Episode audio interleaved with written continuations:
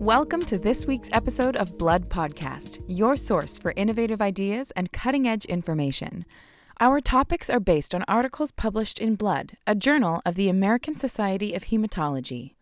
Today, we'll discuss a unique treatment for refractory hematologic malignancies, therapy induced mutations impacting the genomic landscape of relapsed acute lymphoblastic leukemia, and a unique approach to avoiding chronic graft versus host disease.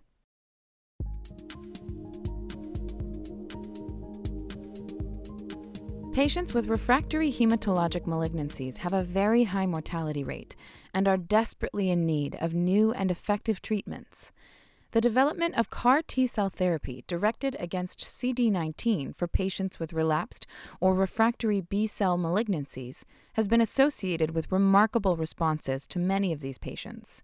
However, a significant fraction of responding patients later relapsed with CD19 negative disease, a phenomenon called antigen escape. In the article recently published in Blood, efficacy and safety of CAR 19 and 22 T cell cocktail therapy in patients with refractory or relapsed B cell malignancies, Wang et al. reported that relapse associated with CD19 negative acute lymphoblastic leukemia can be avoided by prescribing a cocktail of both CAR T19 and CAR T22 cells. As described by Wang and colleagues, in 2011, the University of Pennsylvania successfully treated a patient with CAR T cells, or chimeric antigen receptor T cells, targeting the B cell surface antigen CD19, resulting in very impressive anti leukemic potency and specificity. These results have been confirmed in multiple series of patients with relapsed or refractory acute lymphoblastic leukemia, in whom CAR T19 cells achieved remission rates greater than 80%, and a one year disease free survival ranging from 35 to 50%. In most patients, these results can be achieved with a single infusion of autologous CAR T19 cells. However, relapse continues to threaten the success of CAR T19 cell therapy. 30 to 60% of patients relapse after obtaining a complete remission. Early loss of CAR T19 cells is associated with CD19 positive relapses. However, even patients with strong and persistent numbers of CAR T19 cells may relapse due to mutations or other changes that result in loss of CD19 antigen expression in the target leukemia cells. Importantly, Another B cell antigen, CD22, tends to remain expressed in those patients who lose expression of CD19. In hopes of reducing the likelihood of relapse due to loss of CD19 expression, Wang et al. performed a pilot series of 89 patients with either relapsed or refractory acute lymphoblastic leukemia or non Hodgkin's lymphoma who were sequentially treated with a cocktail of two CAR T cells, CAR T19, followed by CAR T22 cells that recognize CD22. The complete response rate in both malignancies was extremely high, and with a follow up of more than 15 months, virtually no CD19 negative relapses have been observed. Although this success is remarkable, a significant number of patients still relapsed with tumor cells that still expressed CD19 and CD22 antigens. Thus, while CAR T cells targeting both antigens successfully avoided the antigen escape of CD19 negative blasts, CAR T cell persistence or functionality needs to be further improved to avoid CD19 positive and CD22 positive relapses. As we move forward, well designed clinical trials are suggested if we are to positively impact the success rate of this high risk patient population.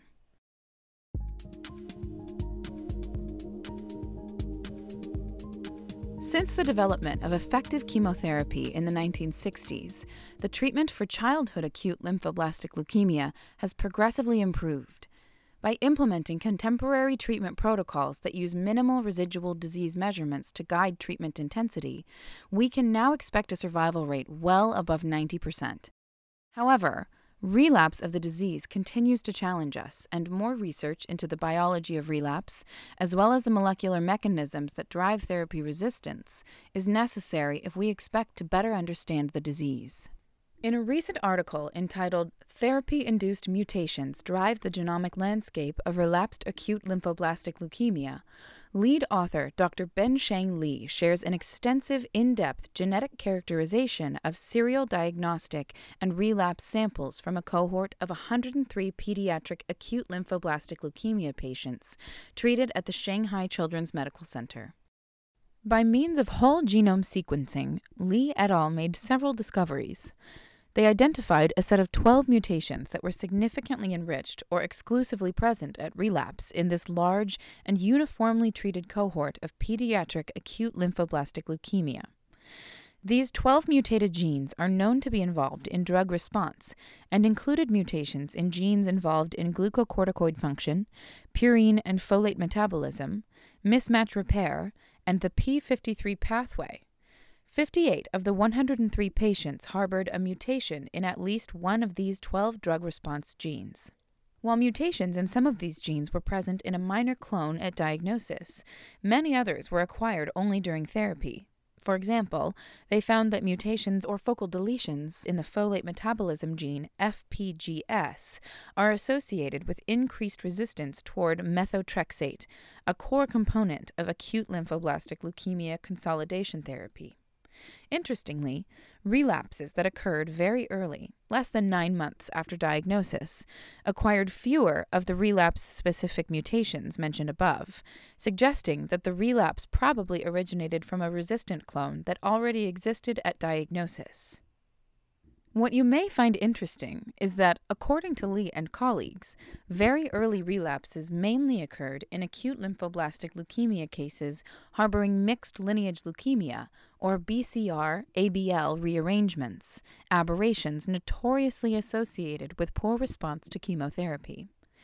Li and colleagues also showed that, in contrast to very early relapses, acquisition of one of the 12 relapse specific mutations were significantly enriched in cases arising later than nine months after diagnosis, which suggests that acute lymphoblastic leukemia disease progression can be directly affected by chemotherapy induced mutations. Most often, a small fraction of mutations occurring in cancer are considered as drivers and actionable therapeutic targets. However, we can gain insight into the mutational processes that shape cancer genomes by identifying the complete genetic landscape through whole genome sequencing approaches. The study by Li et al. provides insight into relapse specific mutations and mutational signatures, as well as an explanation for a subset of acute lymphoblastic leukemia relapses. This research may pave the way to the identification of biomarkers that could identify therapy resistance. In addition, Dr. Li's team suggests that more than 50% of relapse acute lymphoblastic leukemia samples harbor at least one mutation, which could impact therapy response. Therefore, each patient's mutational resistance profile should be considered when determining his or her treatment schedule at relapse. It is also important to note that the genetic aberrations found in a subset of relapse acute lymphoblastic leukemia samples suggest that the tumor cells may not be the only possible cause of resistance. This leads us to believe that non genetic factors could potentially mediate certain aspects of therapy resistance. Therefore, both genetic and non genetic mechanisms of therapy resistance should eventually be taken into account to clinically manage acute lymphoblastic leukemia relapse. With further research into the biology of relapse, as well as the molecular mechanisms that drive therapy resistance, we could positively impact the survival rate of relapsed acute lymphoblastic leukemia patients.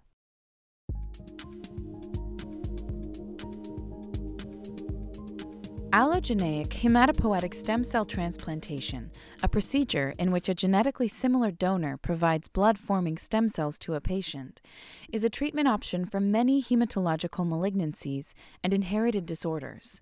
The expansion of donor stem cell sources and the upper age limit for allogeneic hematopoietic stem cell transplantation has significantly increased the number of allogeneic hematopoietic stem cell transplants performed each year.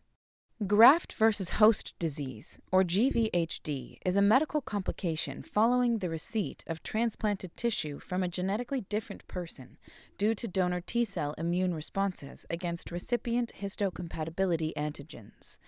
Unfortunately, this disease poses a significant challenge to the success of allogeneic hematopoietic stem cell transplants. Immunosuppressive drug therapy is used to reduce the incidence and severity of GVHD in patients receiving allogeneic hematopoietic stem cell transplants. This may impair the desired anti tumor effects while rendering patients more susceptible to infections. Therefore, more selective therapies to control graft versus host disease while retaining advantageous immune responses is highly desirable. Fortunately, for patients with graft versus host disease, in a multi institutional study, Thangavelu et al. reports on an exciting new approach to inhibit a lipid kinase that is required for T cell activation called inositol 145 trisphosphate 3 kinase B, or ITPKB. ITPKB acts as a negative regulator of T cell activation by converting IP3 to inositol 1345 tetrakisphosphate IP4 to shut off the calcium signaling required for T cell activation. In mice, ITPKB genetic deletion is known to lead to severe peripheral T cell deficiency due to impaired thymic T cell development at the immature CD4 positive, CD8 positive stage. ITPKB deletion also impairs B cell development, alters B cell phenotype, and fosters tolerant B cell generation. In activated mature T cells, ITPKB deletion prevents T cell driven antibody mediated autoimmunity in mouse models. In this study, the investigators employed genetic and pharmacological approaches to inhibit ITPKB signaling as a means of controlling graft versus host disease in a murine model. Genetic deletion of ITPKB in murine T cells resulted in attenuated but not absent acute GVHD in two different models, while the graft versus leukemia immune response was maintained. The authors also examined the potential of this approach in murine models of chronic graft versus host disease, which is pathologically and mechanistically distinct from acute graft versus host disease. The beneficial effect of ITPKB inhibition was examined in two pathologically distinct chronic graft versus host disease models while using a small molecule inhibitor of IPTKB called GNF362. In these GVHD models, mice develop either severe chronic lung disease or chronic skin disease. GNF 362 treatment reduced active chronic GVHD in both the lung disease and skin disease models. Thus, intact ITPKB signaling is required to drive acute GVHD pathogenesis and sustain active chronic GVHD, pointing toward a novel clinical application to prevent acute or treat chronic GVHD. As all hematologists know, many exciting approaches developed and tested in mice do not succeed in man. You may ask, why is this study different? The promising aspect of this study is the thoroughness of the testing. The authors used multiple models of acute GVHD, multiple tumor models, and multiple chronic GVHD models. The models were probed with genetic and pharmacologic approaches to inhibit ITPKB signaling. It will be fascinating to see if this approach finally switches allo HSCT immunosuppression from the sledgehammer approach to a more selective tuning of the immune system. For a list of additional authors, as well as more detailed articles on which this podcast is based, please go to www.bloodjournal.org. Be sure to join us next week for another episode of Blood Podcast. Thank you for listening.